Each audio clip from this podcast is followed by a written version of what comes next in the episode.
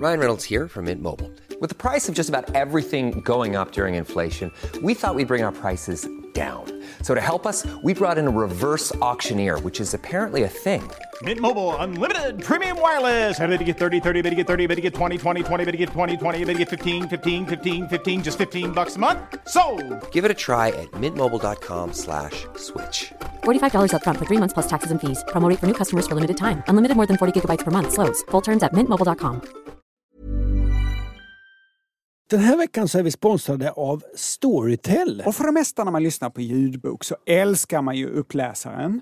Men ibland så är man inte helt nöjd. Nej, där, det kan jag skriva under på faktiskt. Och det kan ju vara knäckande eftersom man ska tillbringa 10 timmar tillsammans. Hela 89% av Storytels lyssnare har någon gång avslutat en bok för att de inte var helt nöjda med uppläsaren. Och jag vill inte nämna några namn, men det finns, det finns en som jag absolut inte står ut med verkligen. Därför har Storytel tagit hjälp av AI och lanserar nu Voice Switcher. Och det är precis vad det låter. Förutom den ordinarie uppläsaren av boken så kan man välja mellan fem andra AI-röster. Som ett komplement. Det är Karin, en kvinnlig lite mognare röst med lugnt tilltal. Amanda, en yngre kvinnlig röst med mer energi. Erik, en mjuk och lite djupare manlig röst. Martin, en medelålders manlig röst som beskrivits som ärlig. Då kan jag ju då byta ut om uppläsaren råkar vara just den här skådespelaren som jag inte står ut med. Och avslutningsvis en AI-version av en mycket känd svensk skådespelare. Anders, vi ska lyssna och se om du känner igen vem det är. Försiktigt drog hon igen dörren bakom Nej! sig. Nej! Upprörda röster trängde igenom oljudet. Bra, eller hur? Ja, ja, det låter ju väldigt äkta. Gå in och lyssna på Storytel och hitta en röst som passar dig. Vi får lyssna lite till på Stefan Sauk. Nej. Massor av flyttlådor I trängdes framtiden runt en kanske man kan lyssna på den här framför podden, en fast med Stefan Sauk. Ja, och Stefan Sauk. Fråga Anders och Måns.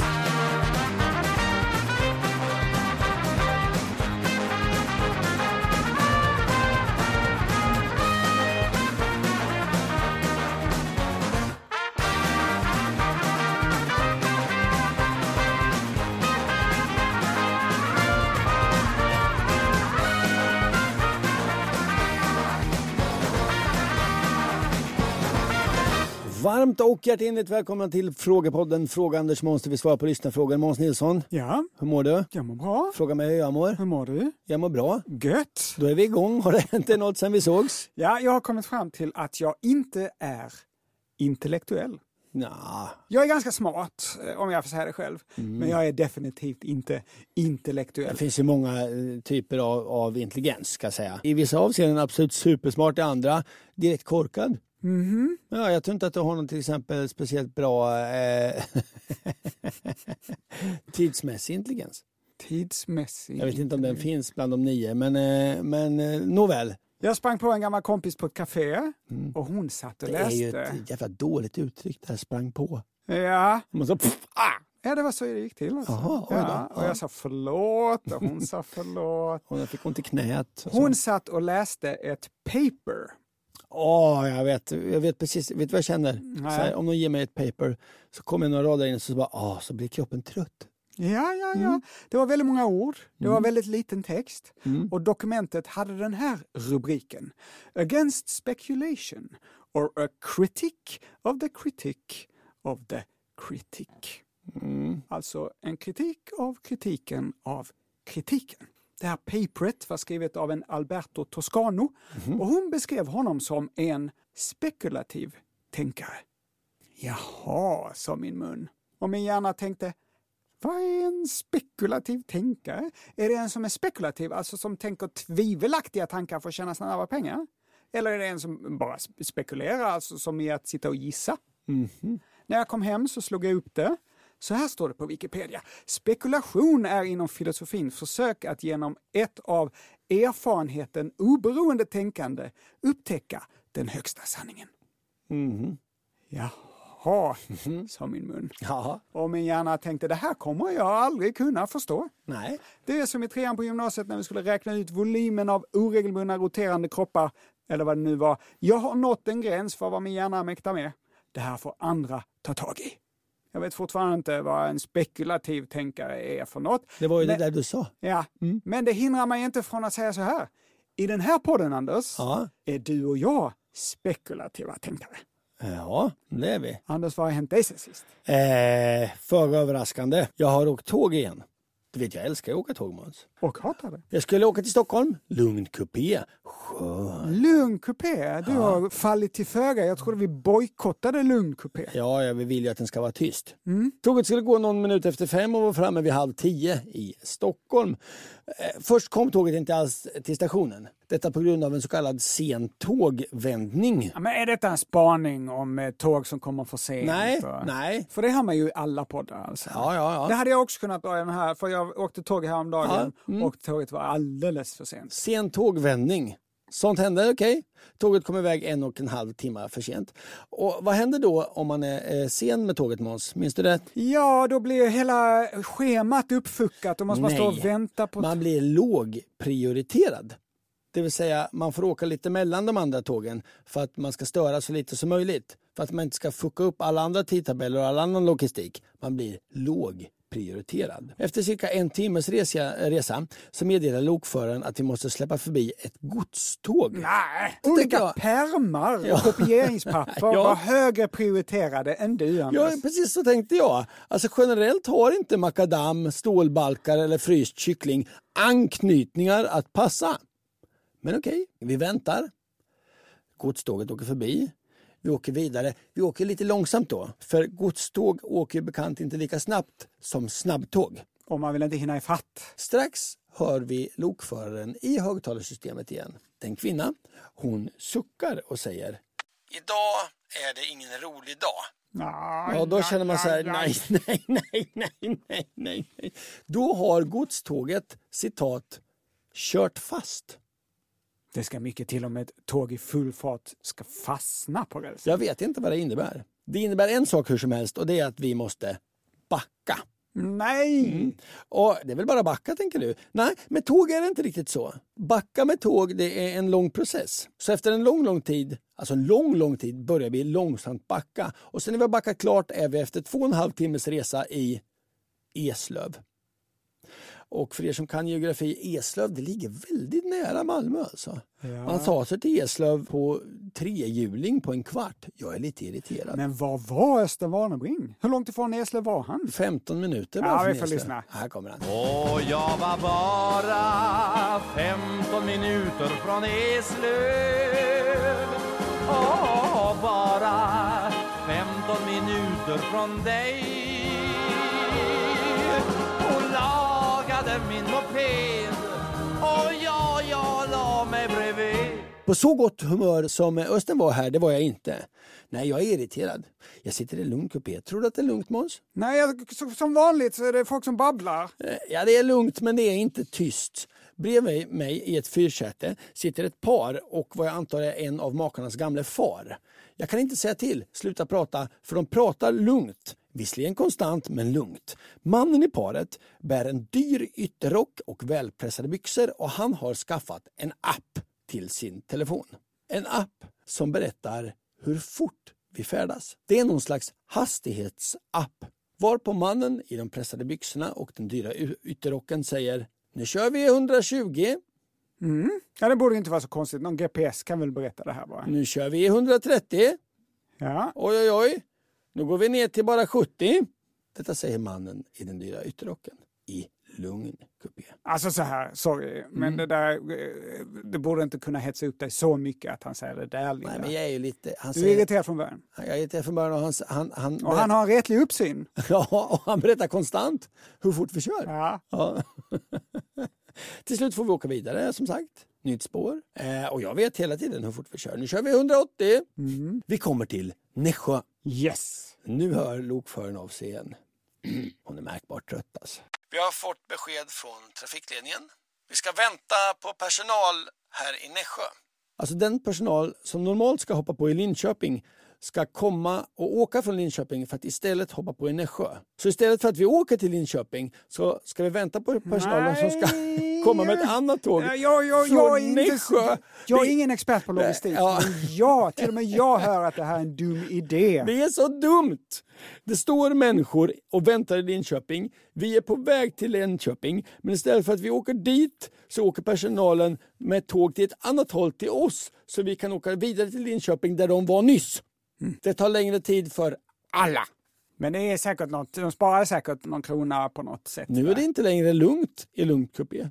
Det har kommit på en ung kille. Han sitter bakom mig. Han pratar i telefon och han pratar inte lugnt. Han pratar på det här sättet som jag har lagt märke till att många unga gör nu för tiden. Med telefonen som en macka. Ja, i högtalartelefon med telefonen som en macka, alltså utan lurar. Med högtalaren på. Det här är inte okej. Jag gör vad jag bör. Jag säger till. Ursäkta, det här är, och jag säger faktiskt tyst kupé. Ja, du drar en fuling där. Mm, han ber om ursäkt. Han är väldigt trevlig. Han slutar prata. Och istället sätter han igång att kolla på klipp. Utan lurar, med telefonen som en macka. Och vet du vad Måns? Jag säger till igen. Ja. Du ursäkta, det här är faktiskt, och jag ljuger igen, tyst kupé. Han slutar. I cirka tio minuter så ringer han sin kompis igen på högtalare med telefonen som en macka. Nu ger jag upp och sätter på hög punkmusik i mina lurar. Så högt så att eh, senare när jag ska lägga mig på natten har jag tinnitus. I över en timme väntar vi i Nässjö. Vid halv tre kommer vi fram till Stockholm på natten. Då har tunnelbanan slutat gå. Jag får ta en taxi och jag lyckas ta en så kallad lurtaxi och får betala nästan 450 kronor för att åka mellan stationen och Mariatorget. Jag betalar, jag är arg och jag tänker fan vi ska nog ändå satsa lite på järnvägen. Ah! Jag håller med, Mm. vill jag säga. Och nu ska vi göra det vi är satt att göra, det vill säga bjuda på förstörelse i form av lyssnarfrågor. Jag kommer aldrig, aldrig, aldrig till Eslöv mer.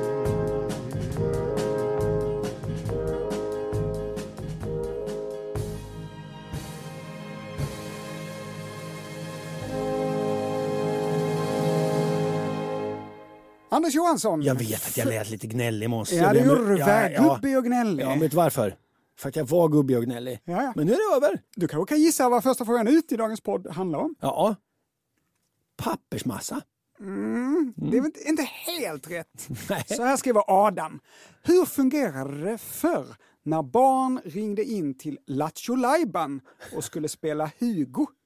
Var det verkligen så att telefonen var kopplad på något magiskt sätt till spelet? Eller var det en person som satt i växeln som kunde se vilken knapp barnet som ringde in tryckte på och efter det behövde personen i växeln så snabbt han kunde trycka på motsvarande knapp i spelet? Med vänlig hälsning Adam. Ja, hej Adam, tack för din fråga. Ja, Eh, ja. Jag har en fråga till dig. Ja. Har du gått och tänkt på det här i 25 år? I så fall är det mycket bra att du äntligen hör av dig. Ja, ja, ja. Vi får väl rekapitulera vad Hugo var lite Måns. Ja, du är några år äldre än vad jag är Anders. Ja. Du kanske aldrig såg det här Jo, jag såg barnprogrammet Lattjo Lajban på TV4. Ja, men det fanns ju också att Voxpop eller någonting med han Henrik. Mhm. kunde man också ringa in och så, och så var man kopplad till telefon så sprang man med en gubbe, skulle man inte springa in i någonting. Man tryckte på sin telefon och styrde man gubben i tv-rutan. Just det. Vi ska lyssna på hur det lät i eh, Lattjo. Det är 11-åriga Rickard Kvistberg från Helsingborg som ringer in för att spela Hugo. Och det är Kristin Meltzer som är programledare.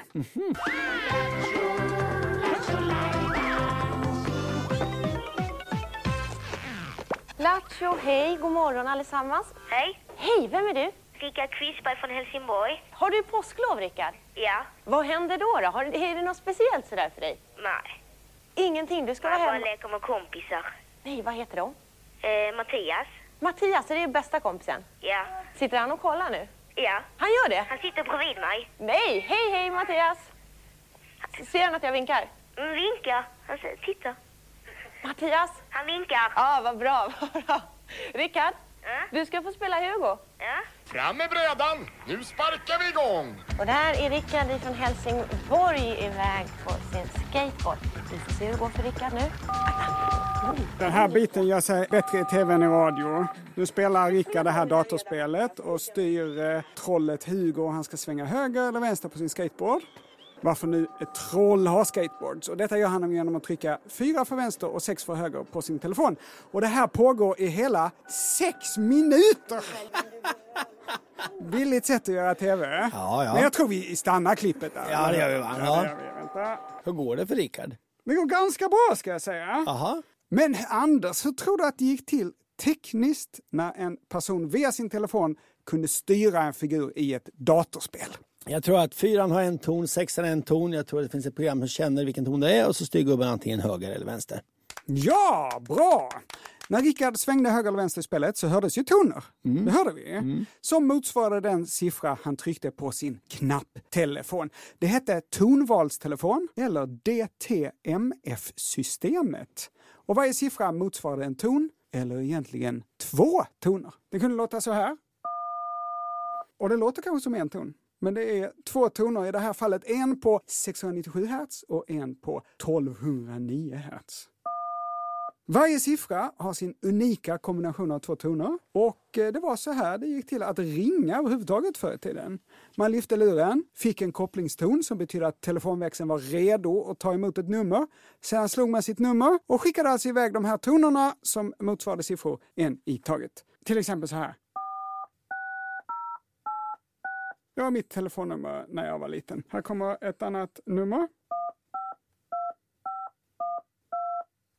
Kände du igen det Anders? Var det mitt gamla telefonnummer? Det var ditt gamla telefonnummer! Ja. Jo, men du minns inte Måns, eh, när vi sände studentradio i Lund? Då gjorde vi ett experiment där vi bad eh, folk hålla upp sina telefonlurar eh, mot högtalarna och så spelade vi upp såna här toner. Och vi försökte få det att ringa in till studion. Just det! Jag, men, jag, jag för mig att vi trodde att vi lyckades, men det vet jag inte om vi gjorde.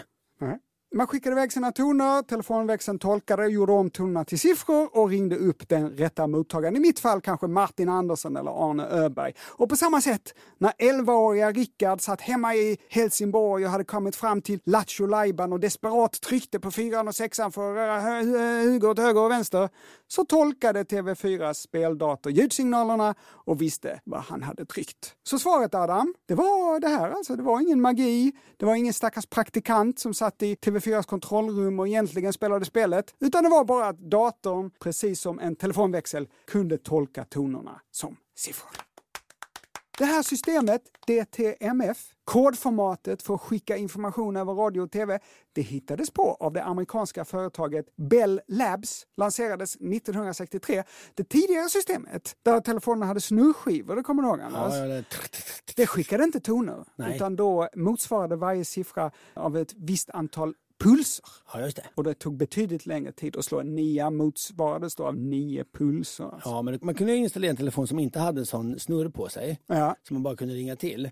Och då fick man ett jättebilligt abonnemang. Man Ja. kunde inte ringa därifrån. Men då kunde man genom att trycka på den där som man lägger klykan som man hängde upp telefonen på. Just det. För att slå en etta fick man trycka två gånger. Tack, tack. Det var en etta. Tack, tack, tack. Det blev en tvåa. Så då kunde man eh, alltså ringa gratis från den. Just det, till exempel när man hängde på Kyrkans ungdom i Vinningsjö. eh, och man behövde ringa någon. Men man ringde ju ofta fel. Men det gick ju att ringa. Just det, och man Ja. fick inte slå knappen på klykan för långt ner. Nej, för då la man på. Då la man på och så Ja. fick man en ny kopplingston Ja, från början. Ja, just det. Men när pensionerades det här systemet med tonvalstelefoner? Ja, jag tror inte att det är pensionerat alls. Du har rätt! Därför att när jag ringer in till tandläkaren, till exempel i morse, när jag skulle avboka min tid för att jag inte hade tid riktigt att gå dit och jag låtsades att jag var sjuk, så fick jag uppge mitt telefon. Då pipade det också tonen. Är det inte samma system? Du har rätt, helt rätt Anders. Ja. Det används fortfarande och det är därför det här funkar. Tryck 1 för abonnemangsfrågor. Tryck 2 för teknisk support.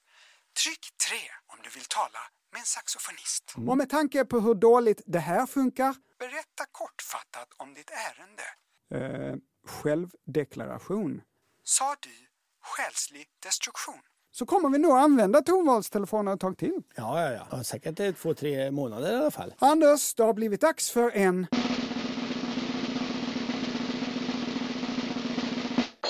Tävling! Aj, aj, aj, aj, aj, aj. Den heter Kan Ankan siffrorna och den går till så här. Jag kommer spela upp toner Jaha. och du ska gissa siffrorna. Oj, vad svårt. Det är fem siffror och du behöver fyra rätt för att få godkänt. jag är för svår den här. Ja, ja. Okej, Ja. här kommer då första tonerna. Vilken siffra Ankan? Tre. Nej! Det var fem! Okej, okej. ja. Okej, Ja. här kommer siffra nummer två. Lite lägre den. eh, Det är nog en trea. Nej! nej, nej. Nej. Åtta! Åtta, Ja. okej. Då går vi vidare till den tredje frågan. Vilken siffra motsvarar den här tonen? Det är trean. Nej! Nej. Så nära! Ja. Så nära var tvåan. Ja, men det är inte tonen, det är tonerna. Ja, ja. Precis. Men hittills noll rätt av tre. Nu får du shapea upp dig. Här kommer fjärde frågan. Vilken siffra? Det är trean. Nej! nej, nej. Sexan. Aj då. Sexan. Och så sista här då. Hittills noll rätt. Sista chansen. Nian. Ja! Snyggt! På mållinjen så återupprättade du din heder. De eh, nummer jag eh, spelade upp var alltså 5, 8, 2, 6, 9. Jaha. Känner du igen det Anders? Då? 58269. Nej. Ditt postnummer när du växte upp? Nej. Jag har ju hört med din far. Jag pratade med din far idag och frågade vad var postnumret med Anders. Då sa han 58269. Ja, det var det då ja. De har bytt nu. Ja. Har du ringt till farsan? Ja, ja. Jag inte veta ditt telefonnummer när du var liten. Nej. Vi går vidare.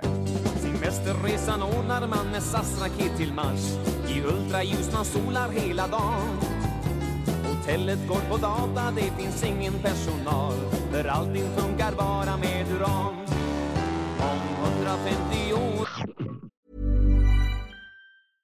Hey, I'm Ryan Reynolds. At Mint Mobile, we like to do the opposite of what Big Wireless does. They charge you a lot, we charge you a little. So naturally, when they announced they'd be raising their prices due to inflation, we decided to deflate our prices due to not hating you.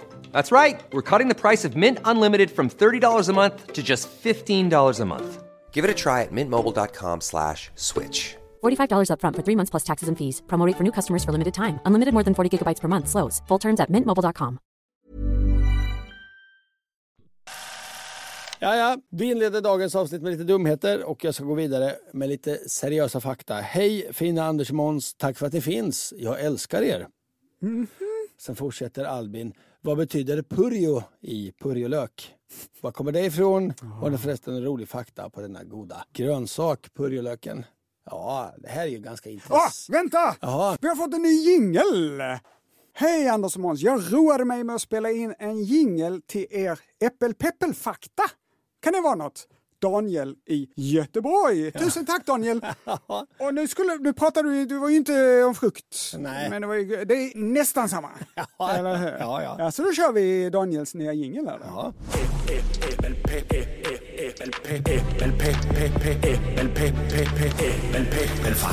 Äppelpeppelfakta. Vi ska prata om frukt. Ja, förlåt! Ja. Vi ska prata alltså om frukt i bemärkelsen purjolök. Och vad betyder då purjo i purjolök? Vad tror du Måns? Det låter finskt. Purjo. Ja, det, det hade jag inte tänkt på, men det gör det faktiskt. Detta är intressant. Ordet purjo kommer av ordet porrum som betyder då gräslök. Gräslökslök. Ja, precis. Purjolök betyder gräslök. Lök. Jag gillar också, apropå att vi bad som lite spännande fakta, att purjolöken är symbol för Wales. Jaha! Det är ju ändå bra. Vi har tre kungakronor, andra länder har svärd och kanoner. Wales har purjolök. På sitt statsvapen? Ja, jag läser på Wikipedia att prins William är prins av Wales och har därför en purjolök på kavajslaget. Nej, vad Jo. fint. Framförallt läser jag citat. Under ett slag på 1600-talet mellan walesare och anglosaxer bar walesarna purjolökar i sina hjälmar för att lättare kunna känna igen varandra. Skrämmande gäng. Se upp för det här gänget som har stark sallad under hjälmen. Man tappade sitt vapen. Det enda man hade kvar att slåss med. En purjolök. Och vet du Måns hur mycket purjolök som odlades i Sverige 2015? Nej, jag kommer inte på rak arm. Får jag gissa? Ja. 41 ett ton. 4900 ton purjolök, det motsvarar ungefär ett och ett halvt kilo purjo per person och år. Jag äter inte ett och ett halvt kilo purjo. Jag äter lätt mer än så. Jag äter säkert fem kilo purjo på ett år. Det är en jävla... Det är typ eh, Fruktansvärt- 200 gram om dagen. För, fantastiskt god lök alltså. Mm, det är det. Och därför ska jag hämnas på dig och vi ska köra leken Va? Vad odlas mest? Jag kommer nämna ett årtal och två grönsaker. Du ska gissa vilken av dessa som odlades mest under gällande år. Är du med Måns?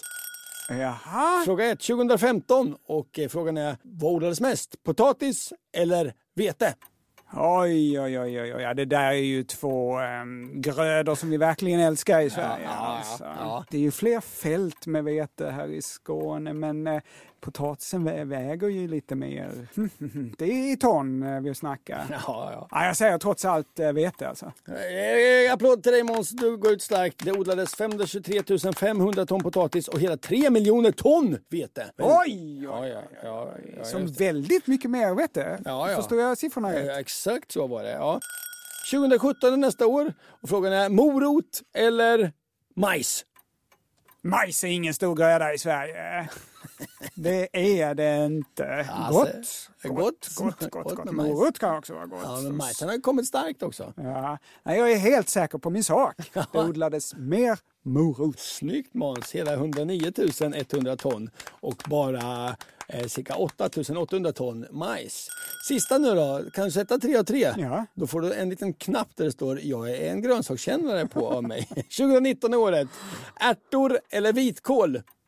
Oj, oj, oj. Jag är ju uppvuxen på landet Ja. och det coolaste på året var när det skördades ärtor. Mm. För då var det väldigt bråttom. Eh, Så då kom det liksom en hel armada. Det kom 10-20 enorma skördetröskor som, som tröskade ärtor då. Mm. Och de körde hela natten och såg ut som rymdskepp ute på fälten. Mhm. Så jag är helt, inte helt säker, men jag är nästan helt säker på att vi odlar mer ärtor. Ah, 2019 är det här. Jag vet vi har ju tappat lite ärtor sedan dess, men ändå helt rätt Måns. 35 000 ton ärtor och bara 18 000 ton vitkål. Jag ger mig själv en stor applåd! Ja, då får en av mig också och du får knappen Jag är en grönsakskännare. Vi går vidare.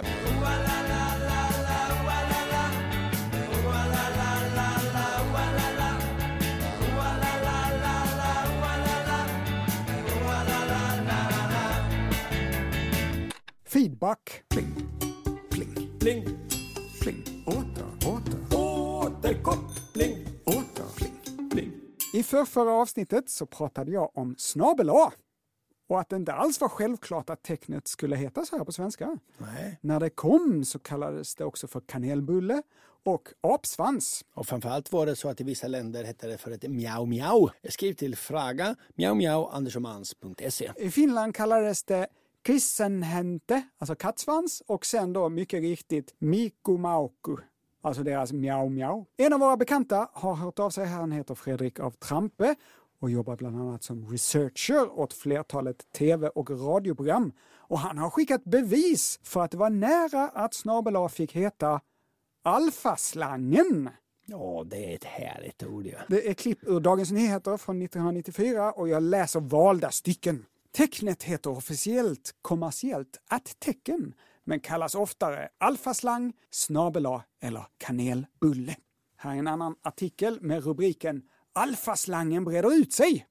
Att alfaslangen nu träder fram hänger samman med att den används flitigt på det internationella datornätverket internet. Ja. Ett datornät med drygt 30 miljoner användare. Oj. Och lika trendigt som cyberspace. Nej, vad spännande. Multimedia, Oj. elektroniska motorvägar Oj. och andra digitala modeord. I DN hittar du alfaslangen uppe till höger på denna sida i datorpostadressen till vetenskapsredaktören. ja, ja, ja.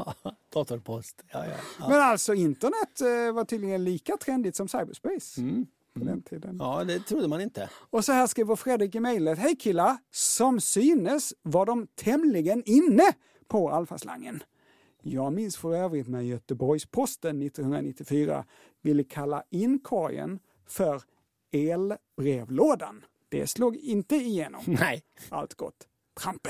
Ja, elbrevlådan. Ändå, det, slår inte, det tycker jag är synd. Man har fått elbrev. Det är underbart. Tusen tack Fredrik! Mer återkoppling. Saga har skrivit till oss.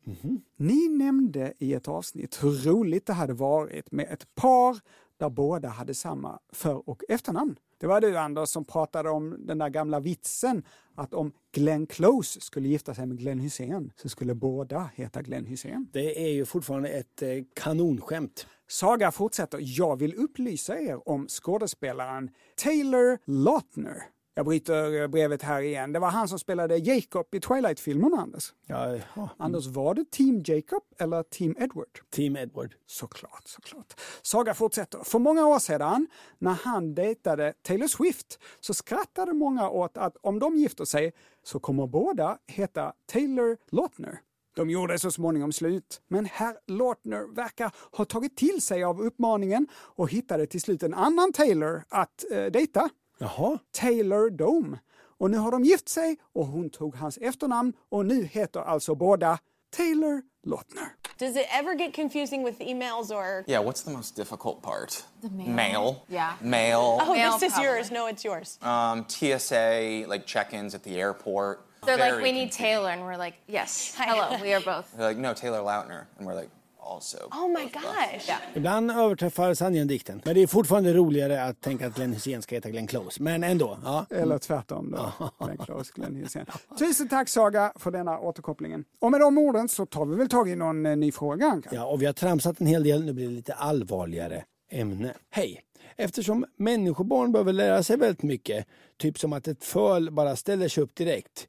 Det är lite konstigt, för ett föl ställer sig upp direkt, men vi människor vi måste göra mycket stöttning. Det är väl det Ellen som skriver brevet menar. Vad skulle teoretiskt ske om man isolerade ett nyfött barn om man garanterar att det får mat och så vidare? Med vänlig hälsning Ellen. Ja usch, sådana här experiment har ju gjorts. Alltså. Mm. Vi kan börja med den här artikeln från Forskning och framsteg där jag kan läsa att barn som inte har en kärleksfull fysisk kontakt med sina föräldrar utvecklar ett komplicerat förhållande till närhet som vuxna.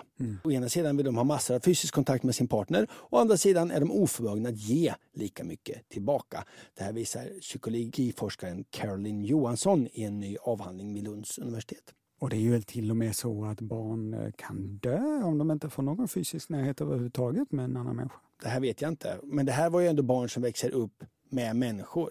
Mm. men med bara alldeles för lite fysisk kontakt. Sveriges Radio skriver om en deppig, deppig, deppig forskning på rumänska barnhemsbarn. En amerikansk studie av rumänska barnhemsbarn visar att barn som tillbringat någon del av sina tidiga år under förhållanden med brist på stimulans och mänsklig kontakt har både färre hjärnceller och sämre kontakt mellan hjärncellerna än andra barn. Barn behöver kärlek, det är helt uppenbart. Och det finns ju en hel del sådana historier om så kallade vilda barn. Alltså barn som har vuxit upp själva eller ibland med djur. Alltså vilda barn. Många av de här historierna ska tas med en nypa salt. Många har visat sig vara hemska historier om föräldrar som bara lämnat sina barn att dö av svält i någon skog eller så. Andra är rent hittepå. Mowgli. Ja, det är hittepå.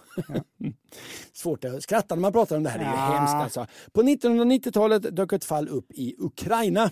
Den ukrainska Oksana Malaya. Och när hon var 19 månader så lämnades hon på ett eh, barnhem. Från det att hon var tre till det hon var åtta levde hon bland barnhemmets eh, hundar på en hundgård. När hon hittades så talade hon inte men sprang omkring på alla fyra och gläfste åt mat och vatten ur hundskålarna. Idag är hon vuxen men har en intelligens som en sexåring. Sujit Kamar från Fiji levde tillsammans med en flock höns tills han var åtta år. Hans språk bestod av kackelljud. När han hittades så rörde han sig som en höna och plockade mat med fingrarna. Om han kände sig hotad så började han rivas och bitas.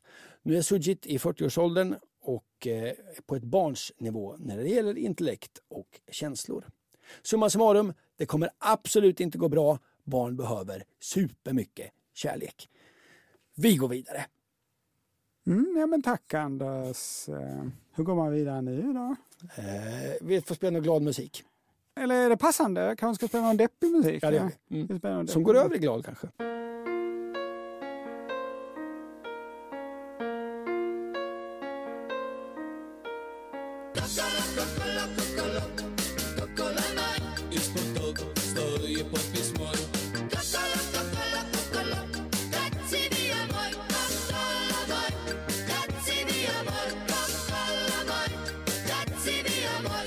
Vilket ämne som helst hade nog kunnat kännas opassande efter det här allvarliga, allvarliga ämnet vi precis avhandlade.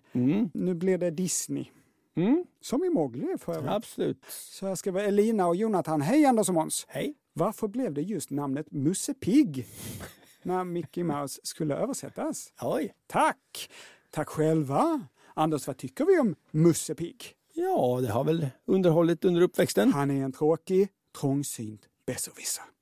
Av alla karaktärer i hela Disney-universumet så tycker vi att han är den sämsta. Nah. Buttrare än Butter.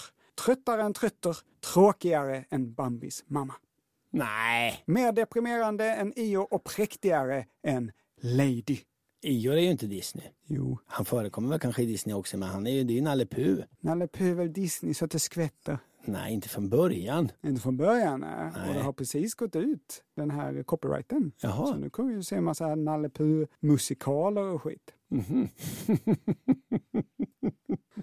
Vi hatar Musse Om du blir castad i Nalle Puh-musikalen, vet du vem du är då? Ah, Lille Skutt. Nej, du är han den där Robin. Nah, Kristoffer Robin. du, du är Nasse. Ja. Du har hudfärgen. Ja, ja, ja. På den här redaktionen hatar vi Musse Pigg. Jag hejade alltid på Spökplumpen och Svarte Petter. Mhm. Walt Disney ritade Mickey Mouse 1928.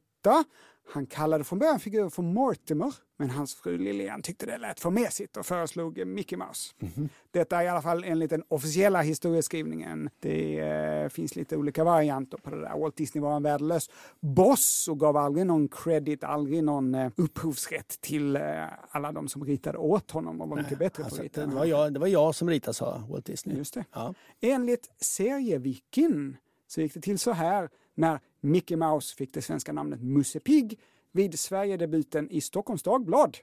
Redaktören Anna-Stina Hägg hade uppdraget att översätta namnet. Men hon kom inte på något bra förslag. Nej. Hon nämnde detta för sin mor som då hittade på Musse Pigg.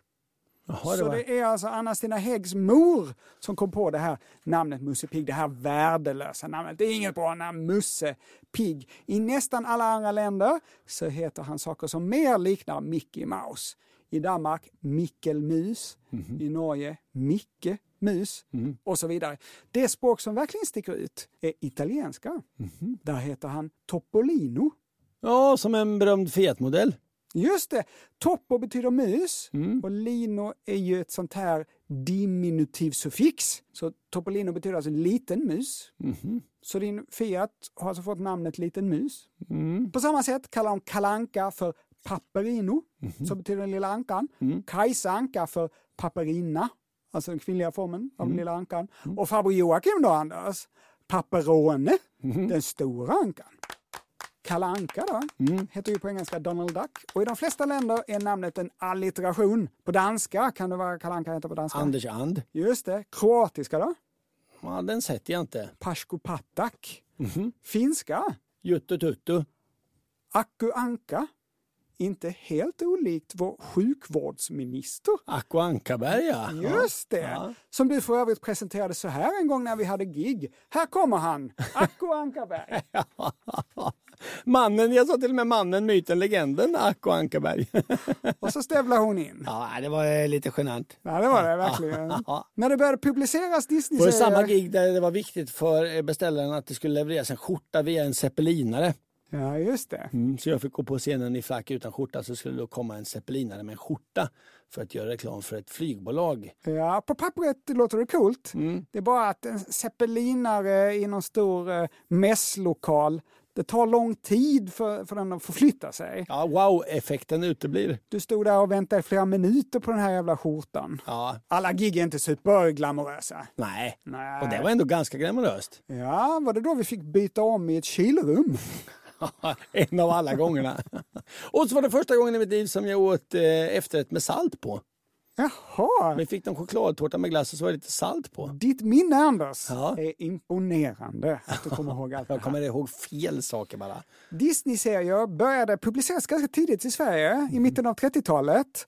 Och då... Jag har apropå minnet haft väldigt svårt, eh, så jag glömmer bort saker nu så den här Ja. veckan har jag övat mig, detta är helt sant, på att komma ihåg Jill Johnson.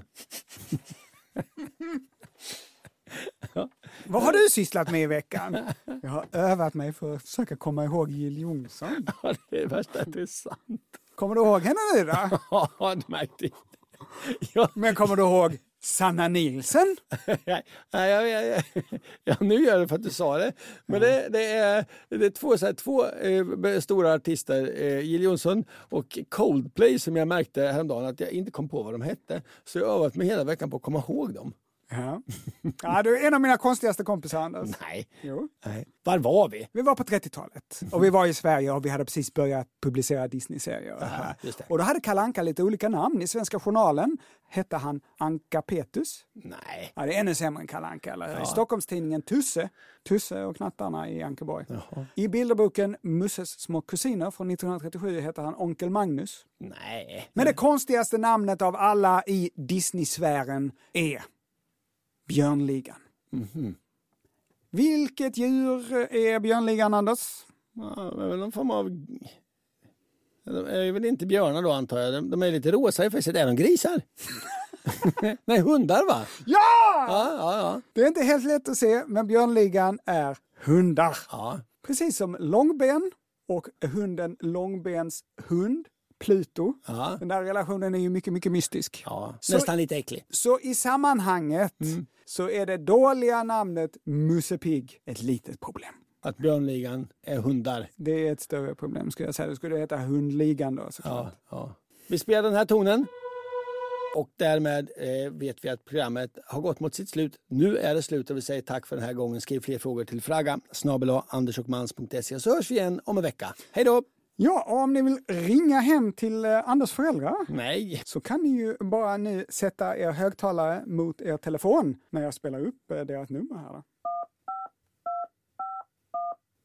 Och då innebär det att det här programmet är slut. Skriv fler, frågor till snabel-a andersochmans.se. Och så hörs vi igen om en vecka. Det gör vi. Ha det så bra. Hej då! Puss och kram!